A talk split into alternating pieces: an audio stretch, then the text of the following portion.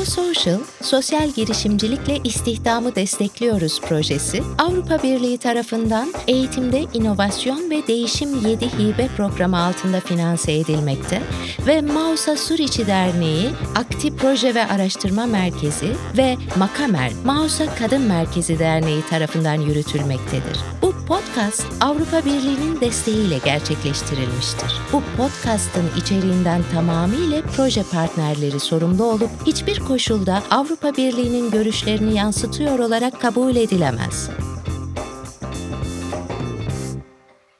Dinleyeceğiniz röportajlar on yedi Haziran iki bin yirmi bir tarihinde İngilizce olarak kaydedilen röportajların Türkçe çevirisidir. Kayıtta dinleyeceğiniz kişiler oyuncu olup röportaj yapılan bireyler değildir.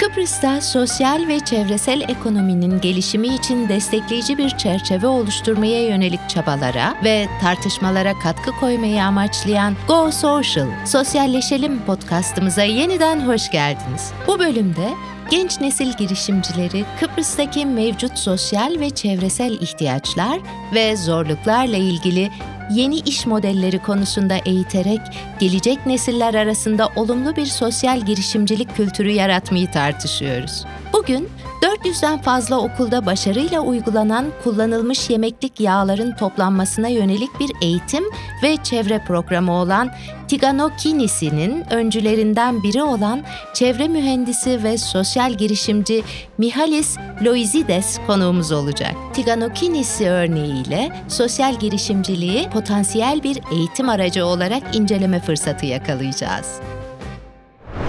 Tiganokinisi'nin ortaya çıkış nedenlerinden biraz bahsedebilir misiniz? Bu fikir nasıl ortaya çıktı? Kıbrıs'a geldiğimde okullara ziyarete gittik ve şunu gördük ki bizler ne kadar öğütler versek de çevre korumasına dair bir şey göremedik. Su tasarrufu hakkında konuşuyorduk ve öğrencilerin musluklarda nasıl su israfı yaptıklarını gördüm. Biz de ne yapabiliriz? Okullar için bir prototip oluşturabilir miyiz diye düşündük. Yetkililere gidip okullara bilgilerimizi aktarırken sorun olan bu düzeni değiştirmek için izin istedik. Ve her zamanki gibi parayı veren düdüğü çalar sözünü duyduk. Biz yine de çözüm yolu bulmaya çalıştık. Okulların kendi sorunlarını çözebilmesi ve okullarda bir prototip oluşturabilmek için nasıl para toplayabilirdik? Birçok kişi ve bilim insanı ile birlikte çalıştık. Sonunda ise çocuklara ve ailelerine evlerinde kullanılmış bitkisel yağları getirmelerini isteme fikrini bulduk. Onlar yağı okula getirecek ve biz de yağları alıp biyodizele çevirecektik. Tüm para, tabii burada çok büyük bir paradan bahsediyoruz, litre başına elli sent gibi bir şeyden. Gerçek bitkisel yağ, yani taze bitkisel yağ satın alabilmek için ihtiyacınız olanın yarısı, hatta daha fazlası. Bunun büyük bir miktar olduğunu anlayabilirsiniz. Bu yüzden geri dönüştürüp okula para getirebileceğimiz teneke, kutu ya da diğer atıklar yerine bunu seçtik. Yani yılda iki üç dört bin euro kazanan okullarımız var. Fakat bir zorunluluk var. Bu üç bin ya da dört bin euro çevrenin korunmasına ve geleneksel bir okuldan sürdürülebilir bir okula dönüşmesine yönelik faaliyetlere harcanacak. Sadece bu amaç için. Yazıcı ya da okuldaki diğer masraflar için kullanamazlar. Böylelikle şu anda ada genelinde iki binden fazla faaliyet gerçekleştiriyoruz. Peki bu kadar karlı, faydalı ve etkili bir proje örneğinden sonra neden aynı desteğe ihtiyaç duyabilecek okullarda ya da başka kurumlarda Tiganokinisi'ye benzer proje örnekleri görmüyoruz? Güzel noktaya değindiniz. Herhangi bir sosyal girişime söyleyebileceğim bir şeylere başlamak için en büyük engelin para olduğudur. Tiganokinisi'yi hayal edin, tamam mı? Toplamayı yapacak araçları satın almamız gerekiyor. Her araç içinde minimum tutar yirmi bin euroydu. E kim verecekti? Ayrıca Kıbrıs için üç tane ihtiyacımız vardı. Yani toplama işlemini yapacak kişilerin maliyeti dahil olmadan altmış bin euroya ihtiyacımız var. E daha çalışanlar var, insanlar var. Evet, başlangıçta gönüllüler bulduk. altmış bin euroya ihtiyacımız vardı sonuçta. Hepimiz kendi cebimizden verdik. Kıbrıs'ta belli bir vizyona sahip kişiler ile oturup iş yapacağınızda herkes elini cebine atsın deyip iki bin üç bin euro almak zor.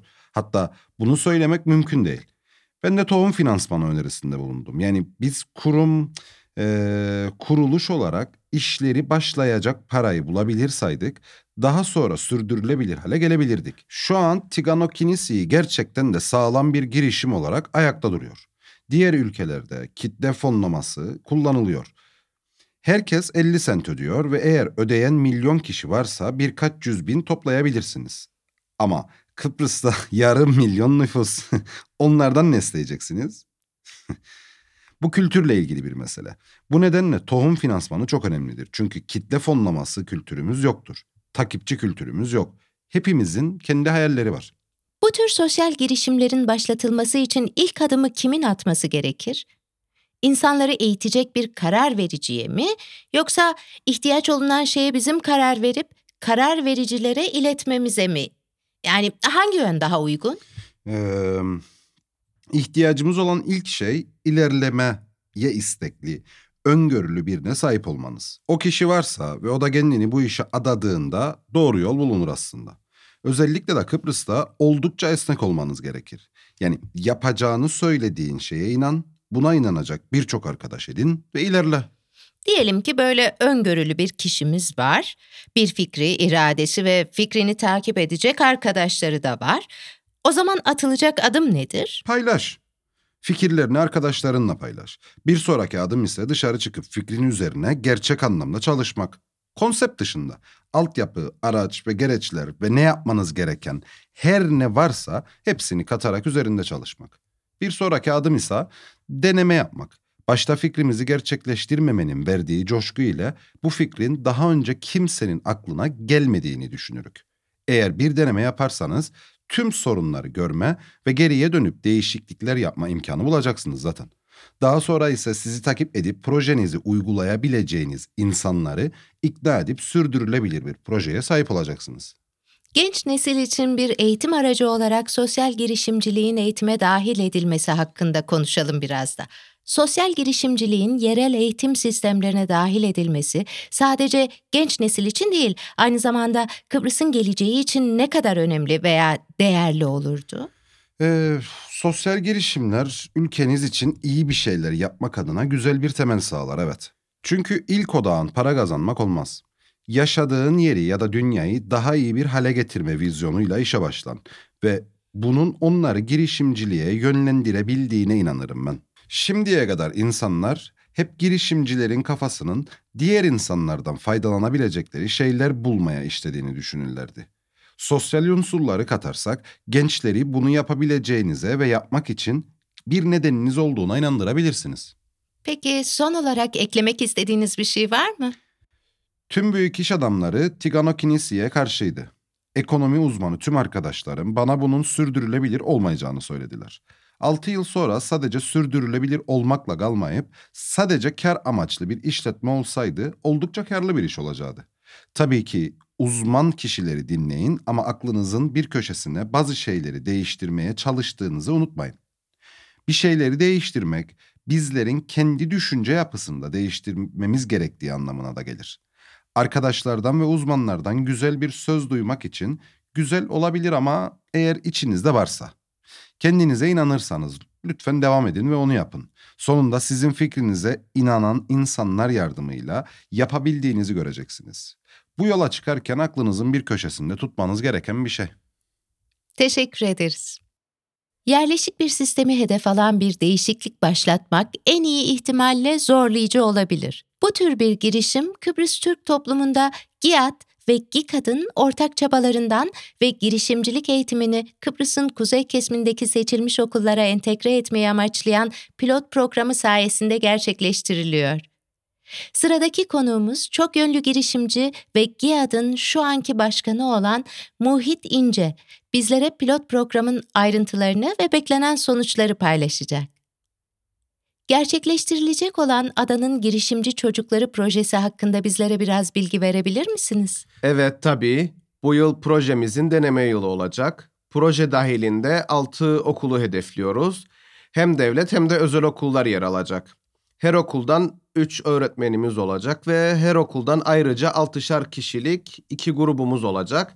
Yani ilk yılımızda yetmiş iki öğrenciyle başlayacağız. Bu nedenle ilk yılın Eylül'den Ocağa kadar olacak kısmı girişimcilik programının teorik kısmına odaklanacak. Eğitmenler eğitildikten sonra gerekli bilgileri öğrencilere verebilecekler ve tüm atölyeleri sahada yapabilecekler.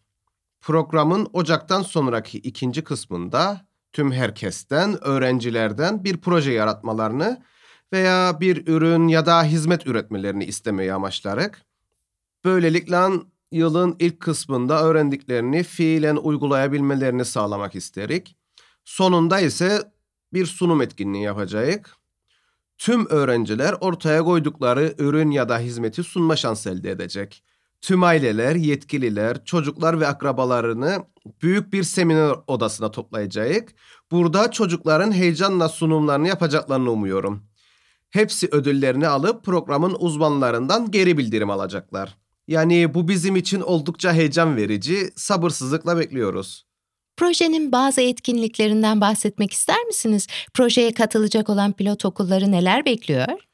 Bu projede hocamız Mehmet Başar, buradaki yetkililer tarafından seçilen eğitmenlerin eğitmeni olacak. Onlar geldikten sonra proje süresince biz de onlarla birlikte olacağız. Eğitmenleri eğiteceğiz. Bu projede hedeflediğimiz şey öğrencilerin ve gençlerin kalıpların dışında düşünmelerini sağlamak. Girişimcilik dediğimiz zaman toplumda bir yanlış anlama var çünkü. Girişimcilik dediğimizde iş adamı olmak için illa bir iş kuruyor olmanız gerektiğini kastetmeyik. Aslında hayatın her alanında sosyal girişimci olabilirsiniz. Bir öğretmen olup girişimci olabilirsiniz. Bir doktor olsanız da girişimci olabilirsiniz. Projemizin amacı çocukların bu zihniyetle kalıpların dışında düşünebilmelerini sağlamak. Böylelikle günlük hayatlarında bir sorunla karşılaştıklarında kullanabilecekleri araçlara sahip olurlar. En azından eleştirel düşünebilirler ve bu araçlarla zor zamanlarda çözüm üretebilirler diyelim. Program eğitmenlere, ardından çocuklara da öğretilecek şekilde sosyal girişimciliğe mi odaklanacak?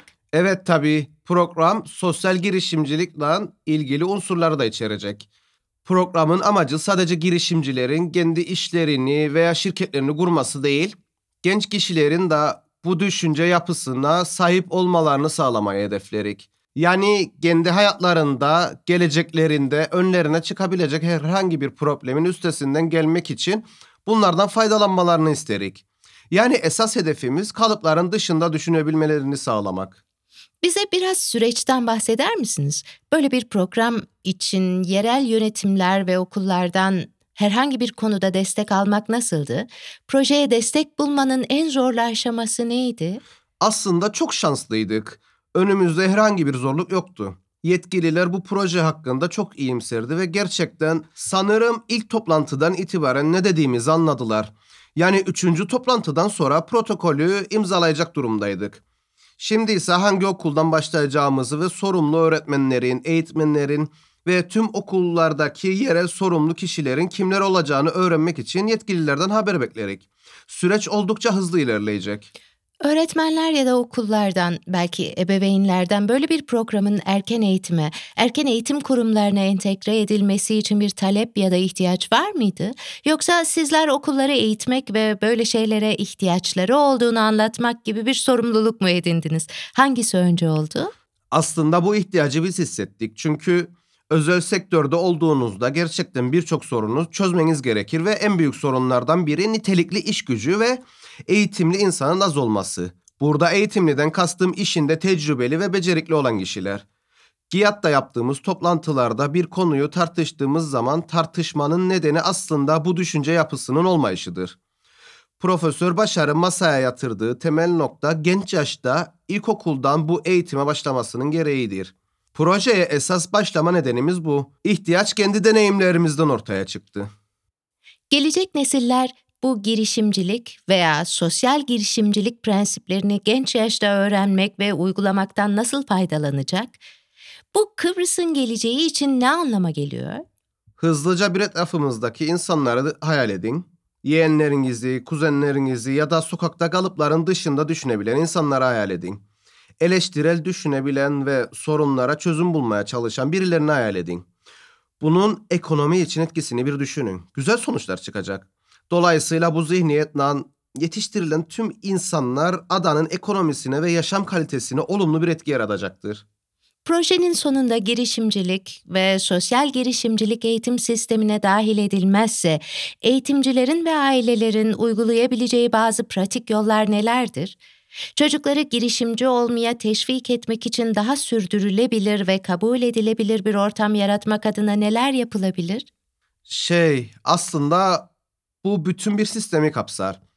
Yani demek istediğim Jenga oyunu gibi. Bir taşı kaldırdığınızda geriye kalan taşlar çökebilir. Dolayısıyla girişimciliğin her alanda olması gerektiğine inanırım. Sadece okullarda ya da evde değil, bir düşünce biçimi edindikleri bir zihniyet olarak var olması.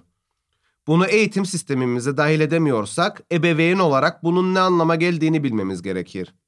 Ama anne ve babaları eğitebilmek için yine yürümemiz gereken uzun bir yol olacak.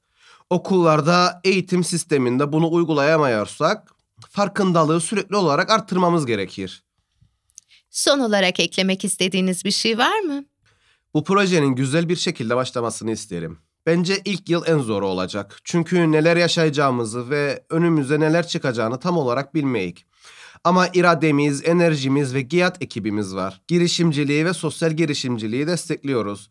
Bu yüzden çabalamaya devam edeceğiz. Umarım bizim gibi diğer sivil toplum kuruluşları da hayatın her alanında girişimciliği destekler. Çünkü bunun bizi olumlu bir şekilde geleceğe taşıyacağına inanırım.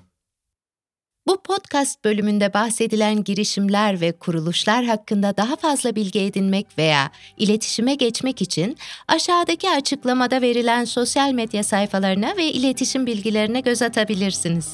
Bu bölümü dinlemekten zevk aldıysanız ve bu yayının içeriğinden faydalanacak birilerini tanıyorsanız, onlarla ve çevrenizle paylaşın. Go Social projesi faaliyetlerini sekiz Ağustos iki bin yirmi bir'de tamamlıyor. Ancak sosyal girişimcilik veya Go Social projesinin eğitim ve bilgilendirici materyalleri hakkında daha fazla bilgi edinmek isterseniz double-u double-u double-u nokta go social c y nokta e u proje web sitesini ziyaret edebilirsiniz. Ayrıca sosyal girişimcilik eğitim videolarına, yerel sosyal girişimlerle ilgili kısa belgesellere ve diğer podcast bölümlerimize erişebileceğiniz YouTube kanalımıza da abone olmayı unutmayın. Dinlediğiniz için teşekkür ederiz ve umarız bir sonraki Let's Go Social bölümümüzü dinlersiniz. O zamana kadar sağlıcakla kalın.